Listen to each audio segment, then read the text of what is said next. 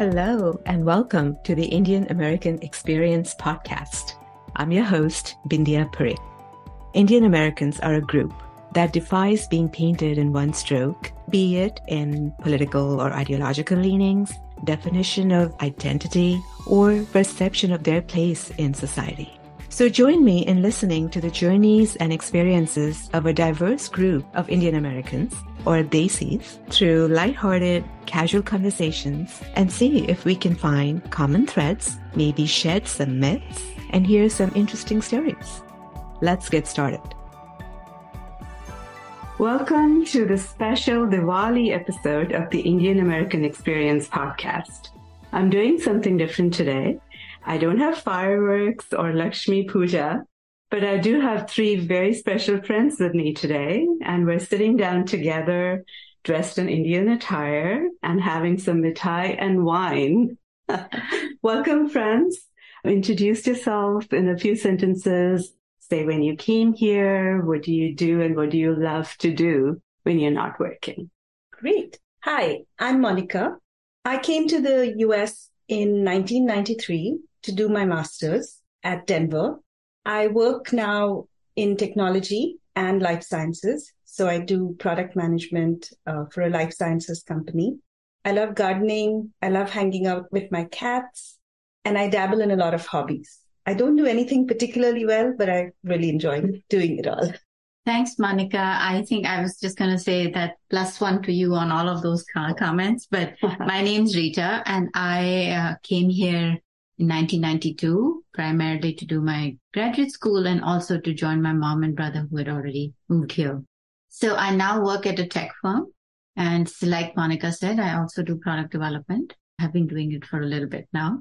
But what I'd like to do as my hobbies, I think solitary activities, I do a lot more of reading and gardening and gives me joy. And with friends, I love walking, taking long walks outside and then occasionally dancing with friends. Nice. Hi, my name is Vandana. I came to the US in 1993, just a few weeks after I got married. Mm. I work at a business office that supports uh, nine medical practices, all owned by one cardiologist.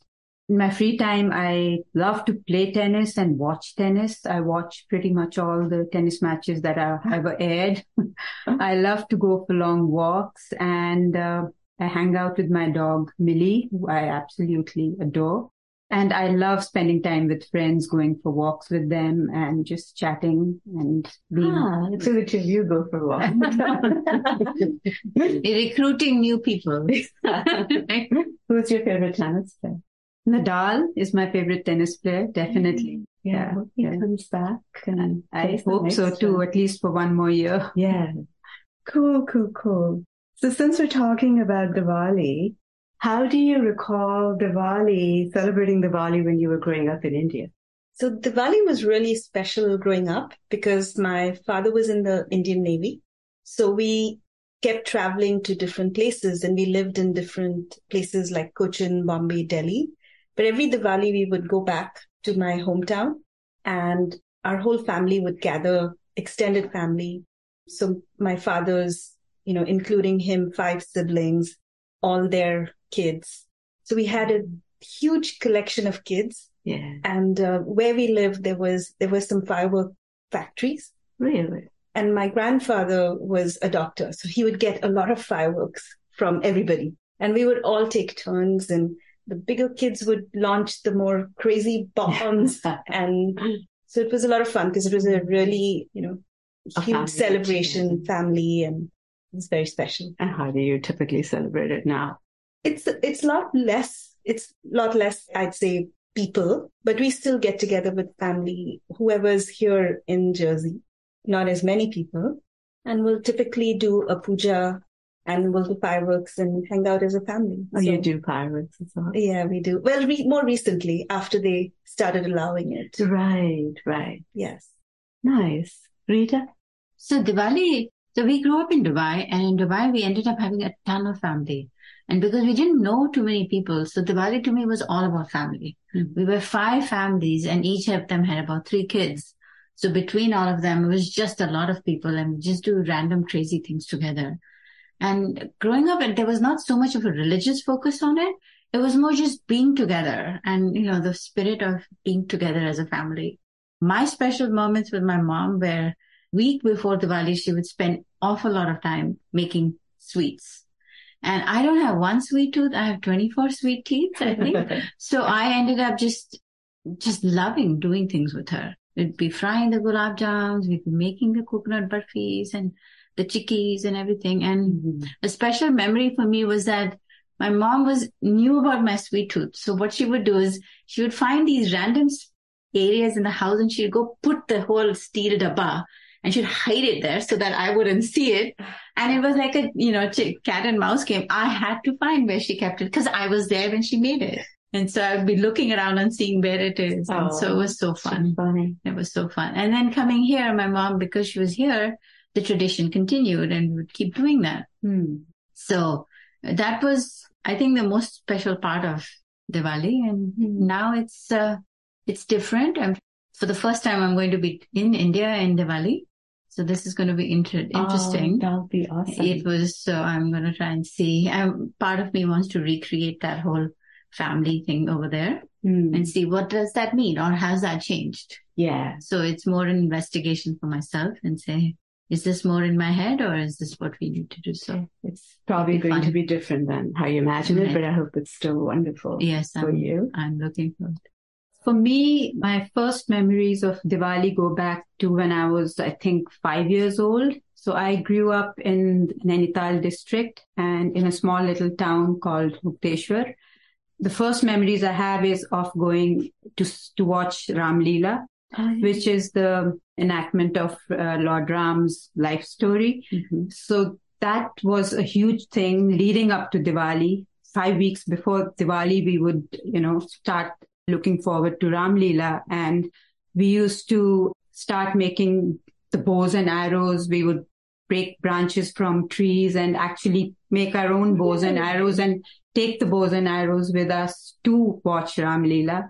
And the people who performed the Ram Leela were all local people, teachers or people, someone who worked at the post office, basically people from, you know, the, the locality there. Yeah. And it was great fun watching them, knowing who they were, but also to us they became celebrities mm. and it was always men playing all the roles so even sita was played by a man and the kids would um, you know the boys would be hanuman's say Vanar Sena. So my brother would be one of the monkeys on Hanuman's team. But then, you know, that once Ram Leela ended, we would uh, obviously start looking forward to preparing for Diwali, which was always lighting diyas, and uh, bursting firecrackers. Everyone had their favorite firecrackers. For me, it was this random thing called the snake, which was a little black tablet. That. Yes. Yeah. that I, we would burn and it would, you know, let out this horrible, awful smell. But that was my favorite yeah. um, firecracker.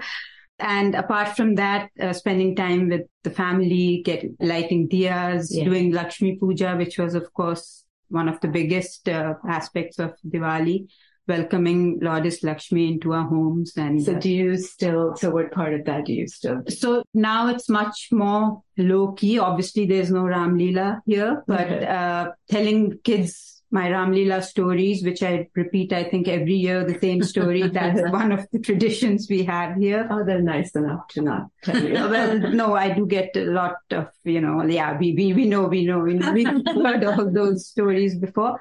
But lighting diyas at home and distributing mithai to all my friends. For me, Diwali is all about mithai, not other gifts, nothing but you know just buying mithai going yeah. to the shops and picking out all the most delicious looking mithais and sharing with friends is what we do now and now that the kids have moved out of the house we do try and have them come home for diwali and that's a must they have to yeah. come home and celebrate with us is it hard for them to come home now that they're working all of our kids this year it's on a sunday but on a weekday when Diwali's on a weekday, it's it's a problem, at least in my family. The kids have to work, so we move it to perhaps a weekend or but now it's changing. I hear that Diwali is going to be a holiday, a day off in some school systems around here. So who knows what time maybe our kids get the day off. Yeah. That'd be nice. That would be really nice. It is hard otherwise. Yeah.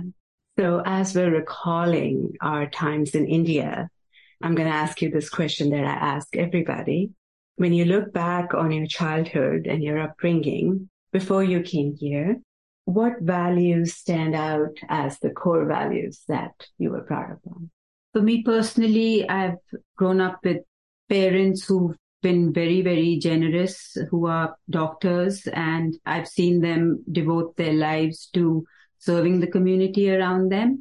My dad, who was a microbiologist and he ran a diagnostic lab, was always providing free service to anyone who needed it and also very charitable guy. So he used to just give loans out to people without expecting anything back in return. My mom also, after she retired from the government services, started working for a charitable hospital where it was not about earning money, not about anything else but serving the community. So I see that generous, selfless, and, uh, you know, putting others first before your own needs as a very, very important value and a very core value that you know, my parents had. And I'm hoping even if I can do, you know, one fourth of what they did in life, I would be, I would think my life was, uh, you know, worth living. Wow. And Rita? So I think I would say it's very similar. I think there was always this emphasis on generosity doesn't start with the most nuclear family, but among a larger concept of a family. So mm-hmm. the family wasn't defined as me and my husband and my two kids was the entire family. So I remember there was this one episode he was by my dad was buying an apartment and suddenly I heard that he's buying another apartment for his brother. And I I piped in. I was like, why are you buying an apartment for him? And he said, how could I sleep well if I didn't know he had an apartment? It just stuck in my head for so many years. And he was like, that was it. So I think when I think about it, I think the emphasis on family is something that just, and I resisted it. I'll be the first one to say I resisted it. I was like, why is it always about that? But it's like full circle. The joke's on me now because I think now I've come to this point where I feel like, yeah, at the end of the day, that's what matters.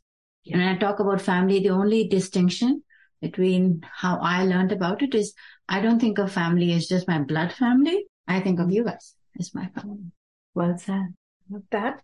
So thinking about the values.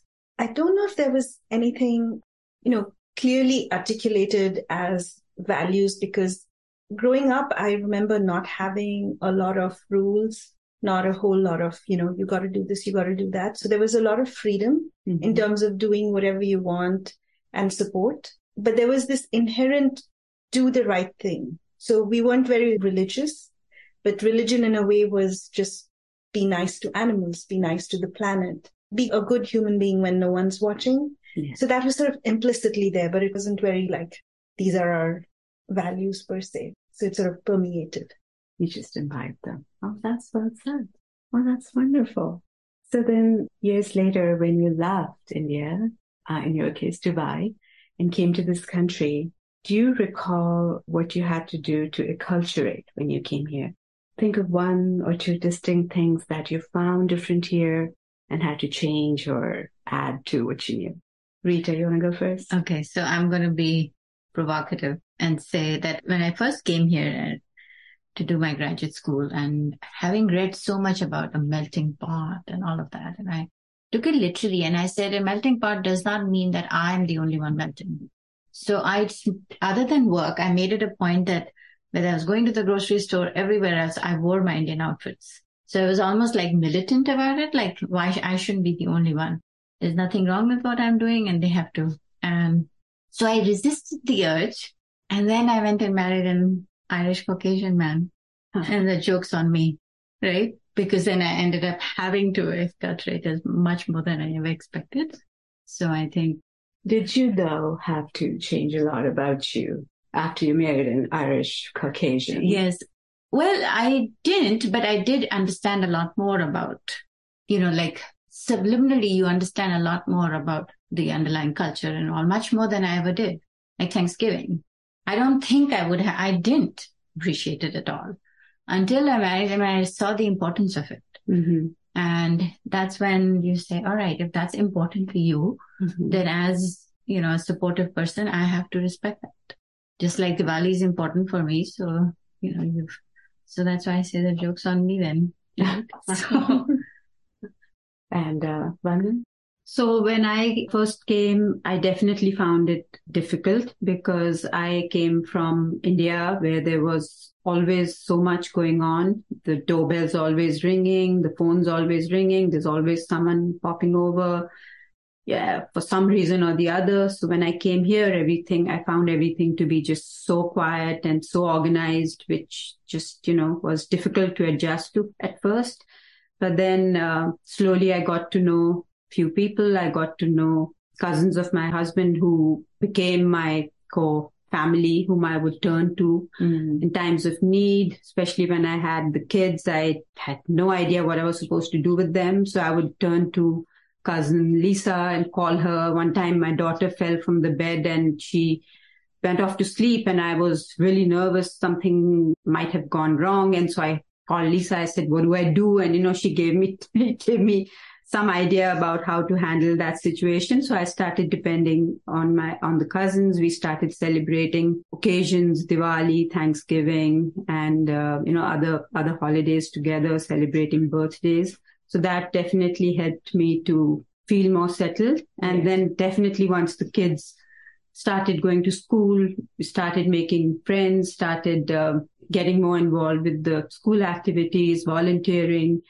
and uh, also, I'm sure I made a lot of blunders in the beginning. Like I just didn't realize back to school night was a big thing because I'd never heard of it. Yeah. And the first time uh, my daughter had back to school night, I thought it was nothing and I didn't show up for it until the next day when I went to school. The mom said, Oh, you didn't come for back to school night. And I'm like, was I supposed to, you know? so that's how I learned and I paid so much more attention after that and uh, became a little more focused and definitely started, uh, you know, settling in much better and also started feeling more accepted.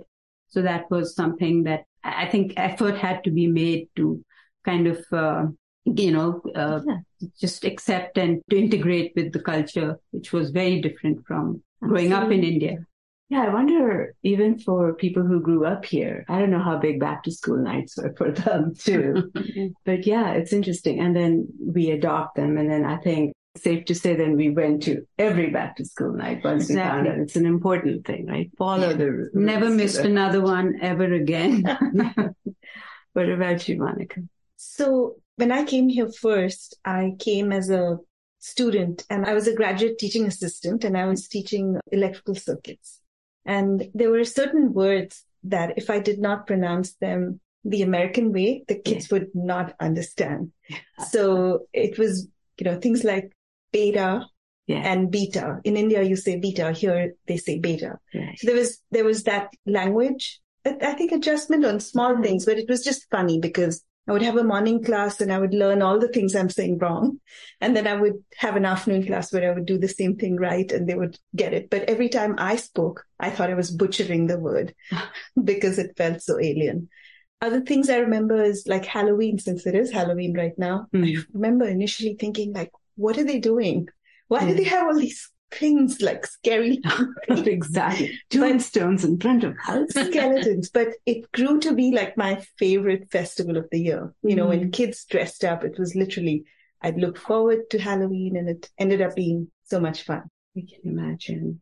How do you think the experience of Indians who immigrated here, like us, differs from that of those who grew up here? Let me start. And I'm going to answer it from, say, my children's perspective because they they grew up here. Mm-hmm. I think there's a certain level of comfort for an Indian who's grown up here because this is their world. This is where they grew up and what they feel at home. Whereas someone who immigrates, they're always doing a little bit of an adjustment. And so there is a little bit of a sense of being slightly out of place. I won't say hugely out of place, but there is like cultural nuances that, you know, a show which played, which was a huge success, which is no longer like you've not watched it. Mm-hmm. So somebody will say something and it takes a while before you pick up on those cultural nuances and phrases and so on. So I think it differs in that sense. Oh, I wholeheartedly agree. There's so much that we have to catch up on, not just the language. Speaking for me in terms of acculturating was a big one, but there's so many cultural references. Yes. In the language, in the proverbial language here that, you know, I felt like I had to learn. That's really the tip of the iceberg. Cause like you said, we grew up in a different place. Yeah. I have to say that for me coming here, I had a very rosy image of the country as if everything was perfect. It's a perfect society, perfect melting pot, perfect meritocracy, which kind of served me well. Yeah. But there was a lot to learn there, the nuances of it. And I'm like we earlier discussed, I think I may have made a lot of faux pas just not knowing the context of things. And right, what would, what would you say, Rita? I would say that similar to what Monica is saying, I don't know. I'd say there's, you know, whichever way side you come from, I'm sure there's some challenges and some positive things. Like I think growing up here is hard in its own way because you look different. All of that is there. So I'm not going to diminish and say that mine was harder or theirs is harder. I just think it's different. And just like I, you know, is it better for me to have been, have my safer childhood and come here and then learning now? Or was it harder when you're just growing up to start look, feeling I don't know. Hmm. So I'm just going to say, I don't know, but I think I'm pretty happy with how it happened for me. So good. That's a good place to be. So now living in the US for the last 30 or so years, how do you think you maintain the balance between being Indian and American? I personally think it's uh, very difficult to maintain a balance because both the cultures are so unique, but also so different from each other. And I think we can, um, you know, just, just, just feel that imperfection sometimes is the right way to go about it because just pick and choose what works for you in terms of the kids growing up also. I tell them, you know, follow your instincts, follow your heart, and everything doesn't have to be by the book. You don't have to be the perfect Indian or the perfect American. Just, you know, blend both into your lives and just, just, just go with the flow. So to put you on the spot a little bit, yeah. what would you describe as distinctly American versus distinctly Indian? Like, do you? For example, I would like, since I love sports, I would say following a sport. I would want my children to follow cricket. My children want to follow baseball, you know, so I have to give in to them. Yeah. And because they watch baseball here, they watch their friends. I mean, their friends watch and play baseball or basketball or football for that matter. Right. I cannot force cricket on them. So I just have to let it go. yeah, that's a good example. Yeah. So that was a great point about cricket, uh, Vandana, because what I was thinking was there really isn't a conflict and you can embrace both. But with your example, that made me rethink my answer a little bit. But really, I think I agree with what you said, which is it's important to embrace both. I recognize that my children are American and I want them to feel comfortable here. I don't want them to feel pulled in two different directions. So I see it more of a embrace both, embrace what you like and be comfortable with who you are. Well said. I think similar to what you both said, I think I felt that there's a lot of amazing things that I have learned from my adopted country and my birth country. If I can kind of help my kids and me, you know, embrace the best, I think that just makes it much richer for all of us. I didn't know you guys were so profound. well, thank you so much. There's so much more here to peel away, but that's it for this one. I hope my friends' perspectives and reflections will help spark conversations and reflections of your own as you all celebrate Diwali this year. And in any case, I hope it's a meaningful and safe one for you all. And I'll be back as usual on Monday with another member of the Indian American community. And I hope you'll be there too.